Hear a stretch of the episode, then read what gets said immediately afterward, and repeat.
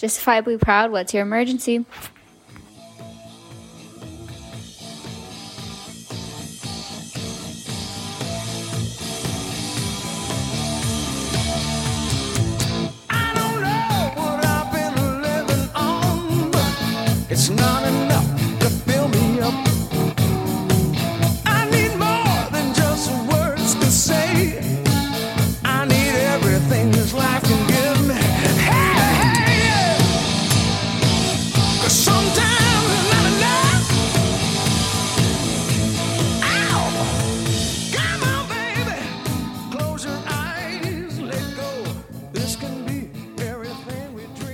Hey there, folks. Welcome back to Justifiably Proud Productions. I'm your humble host, Jim Farrell. I'm excited to be with everybody today. Uh, if you ever feel the need to drop us a line, let us know what you think about our show or our program, or have something you want to share, please email us at justifiablyproudproductions at gmail.com.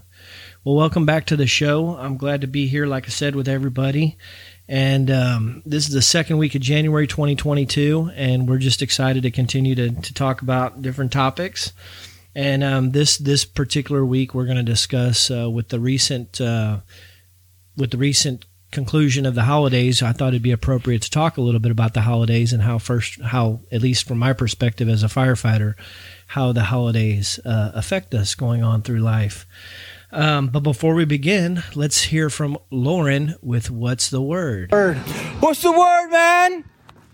Our first story comes from the TodayShow.com, identifying Miss Betty White as a well-known animal lover. According to the White's 2011 book entitled Betty and Friends, White wrote that both her parents were animal nuts, and that their passion had been passed on to Betty. As a child, Betty helped care for the animals that her parents took in. Later in the 1970s, White created a TV series called The Pet Set, which was re released in 2021 as Betty White's Pet Set. Sounds like Betty White's family were the pioneers of pet rescue. Our next story involves some field appointed first responders. According to the Good News Network, 12 elk had fallen through the ice which had formed on the Kettle River near Barstow, Washington on Christmas Eve. Individuals rushed from their holiday activities after Riley Stewart's husband saw the struggling animals. The Stewarts assembled a team of friends and reportedly used a winch, a 4x4, and rope to rescue the elk. Although only six of the 12 elk survived, Riley Stewart said this Christmas Eve was unforgettable and they would do it all over again in a heartbeat. And that wraps up today's What's the Word? Well, thank you for that, Lauren. That was a great, great uh, inspirational couple inspirational stories. I'm glad you're able to share that with us today, and thanks for helping your daddy out today. I really appreciate it.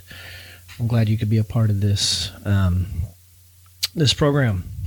So, in talking about the holidays, working the holidays, I can only give uh, my experience as a firefighter on how that works. But you know, one of the things they talk about is how uh, firefighters spend about a third of our lives at work, and which means third of our lives is typically spent with uh, a family other than our normal uh, blood family. And so um, it can be it can be daunting. I mean, you don't typically you don't typically work every single holiday when you're a career firefighter. Uh, you may have like for for instance, my particular municipality has eight holidays that we recognize, and um, you know if you're on shift work, you may get you may have to work three of those, three out of the eight. But there does come a time where sometimes you do have to work um, Thanksgiving and Christmas, or Christmas and New Year's, and and things like that. Um, but um, you know, a lot of times people think that during the holidays, um, things can be a little bit more traumatic, or things things can happen that normally don't happen any ordinarily, any at any ordinary time during the year. And you know, a holiday a holiday certainly can be as busy as your busiest day of the year when it comes to firefighting. But um, it's been my experience that uh, the holidays are usually pretty low key. Uh, it seems like people in the general public are taking precautions. Um, it's probably why a lot of times uh, towards the, the holiday season, there's a lot of public service announcements about uh, prevention. You know, we're constantly focusing on prevention, preventing fires, preventing emergencies, preventing burns. You know, preventing all that all that stuff. Um, and typically during the holidays, it's it's encouraged to to do that. Um, however, you know, um, there's some statistics, and I'm just talking about vehicle stuff right now. Um, some statistics that I found on the 2021 deadliest holidays to drive on, and it may surprise you. This is according to the auto insurance, uh, autoinsurance.org. It's a three year study that was conducted on the 10 deadliest holidays to drive. And um, it begins to say that Christmas and Ash Wednesday are the safest to drive. So they evaluated up to 18, 1 through 18 different holidays and, and what kind of traffic accidents there were during those those accidents over a three year period. And and again, some of this stuff may be surprising to you, but Christmas and Ash Wednesday are the safest to drive. Uh, Memorial Day and Labor Day are the deadliest um, deadliest days according to the study over the last three years. Drunk driving accounts for 38% of holiday fatalities, and 52% of holiday traffic deaths involve someone not wearing a seatbelt. So, in ranking the different, the one through 18 holidays of where there's there's the most dangerous, um, you might be surprised to find out that the first happens to be Memorial Day. Uh, the 18th is actually New Year's Eve. New Year's Eve is the 18th deadliest out of the 18 different holidays that were that were monitored. Uh, Father's Day happens to be number four. Uh, Halloween is the 8th, which is followed by Thanksgiving. And St. Patrick's Day is the 14th. So you can check out all that information on autoinsurance.org and uh, review any of that stuff that you may find interesting. But in talking with that and talking about holidays and how typically um, what may what may be sometimes uh, relaxation for us or a time to spend with the other family. I'm reminded of a time when I was on shift, and and so this is the first time in 22 years that I've been at home able to enjoy all the holidays because I've been moved to a, an administrative position and and I'm able to get all the holidays off. So this is the first time in 22 years that I've actually had every holiday off and it was it was enjoyable. It was fantastic. Um, but for those that are on shift and performing uh, duties on shift, you know, because we can't shut down the firehouse because it's a holiday. Uh, I'm reminded of a interview one time when I was a shift captain. The fire chief called me. It was a Thanksgiving, and he says, uh, "Hey, the the local news team wants to come by and interview you and talk to you a little bit about how, what it's like to serve during the holidays." And I said, "Oh, okay." So I got cleaned up and prepared, got my proper uniform attire on to, to conduct the interview. And, um, you know, the, the gentleman shows up and we start talking a little bit. And I brought out some NFPA stats and the NFPA theme for that year, whatever their theme was that particular year, which, um, you know, I, I, I, mentioned NFPA, of course, for those of you that may not know, is the National Fire Protection Association. They publish a, uh, a theme every year for, for individuals to focus on um, when it comes to fire safety. Um, so I had some stats to provide and, and all that. And um, as he's interviewing me, he's he's saying, you know, asking me about different calls and different, you know, what it's like and being around the station and and you know he kept pressing that. Well, it must be really hard to see traumatic stuff happen during the holidays. Um, and it was like, yeah, you know, it can be a little, it can be a little unnerving, you know, having something, some kind of catastrophe happen during the holidays. But it, it became apparent that he wanted the, he wanted the story to lead down that, you know, and he wanted it to, he wanted me to tell him how horrible it is to work the holidays and go to a car accident and, and or go to a structure fire where somebody lost their belongings or their home and things like that. And he kept pressing until finally I said, "Look, man, um, we've had a brisket cooking since five o'clock this morning." I said, "The only smoke we hope to see today is coming off of that barbecue pit." You know, and what I really wanted to tell him is, "Hey, look, we've had this brisket on the pit since five o'clock this morning. The Cowboys are playing in about ten minutes, and I don't have to go to the in-laws today."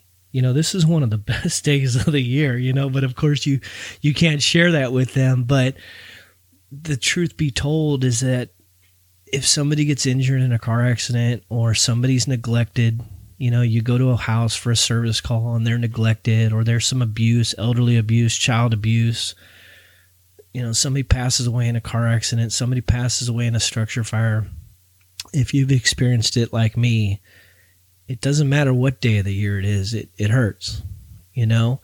And um, although the holidays could be perceived as as being some some other uh, catalyst to making it hurt more, it, it really doesn't. You know, and um, I just thought that was interesting to share that and how sometimes the public perceives what we go through. You know, like as if there's only certain times during the year where, if you're a nurse or you're a police officer or something, there's only a certain time during the year when it's going to affect you more than it would normally. You know, and I just thought that was interesting. Um, of course, I wasn't a smart aleck with him, and I didn't share all that. But he did use in his in his interview, he did say that we hoped that that was the only smoke we'd see coming off of that barbecue pit that day. Um, but anyway, so the holiday routine. I mean, that's what it is. We uh, we uh, take advantage of those holidays to spend time with our other family, our firefighting family.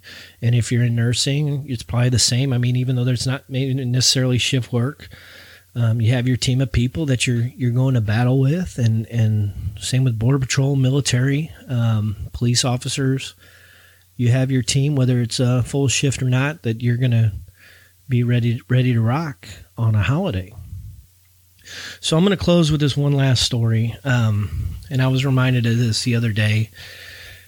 Uh, several years ago, I was w- out with my family, and we were coming home, and it was I don't know six, seven o'clock at night, and um, I saw this this car that was broke down on the side of the road, and um, I saw a gentleman walking from the car across the street to the uh, to the corner store to get fuel. I saw he had a fuel can, but I noticed that his car was parked particularly odd uh, and maybe not in the best place for safety wise. You know, it was a pretty heavy thoroughfare, and and it just caught my attention that man, I wonder if if if he's going to be okay sitting there. And then I continued on my way, and um, went home that night and woke up the next morning, and I'm watching the news before going to work. And the news reports that a gentleman was struck at that very intersection. It showed his car and everything was struck and killed you know and i felt uh, i felt horrible that i hadn't stopped to to maybe help or or put my hazards out or something to that effect i mean it appeared that he had everything under control and i don't know what the circumstances were when he walked back to his car with that fuel can but i vowed from then never to uh, if i see somebody parked in a peculiar a, a precarious position on the road i'm going to make darn sure that i stop and render aid so fast forward to this last week I'm going to the doctor's office. I'm leaving the doctor's and um, I'm coming home, and I noticed this this newer model Jeep on the broke down in a lane, um, with its hazards on, and I, I I passed it. I was on the phone or something. I was distracted, and I I noticed it, but I passed them, and I ended up continuing to travel, and then I quickly remembered what had happened those several years ago. So I turned around, I went back, I I got behind them, and I thought it was going to be as simple as just moving their car off of the road.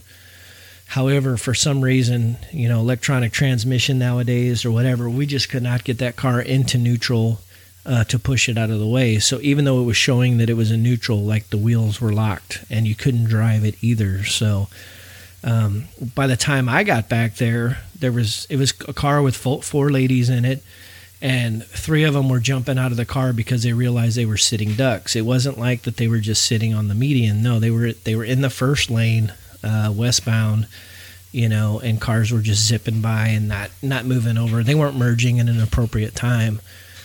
So I I just want to encourage everybody that you know um, it's important to maybe. Uh, it's important to take the time when somebody's in need to try to reach out and and do what you can to help them out. In that particular case, all I was able to do was go back maybe maybe 300 feet and start getting cars to move over. I called for an engine company. Engine company came out and blocked traffic until we could get PD there with a wrecker.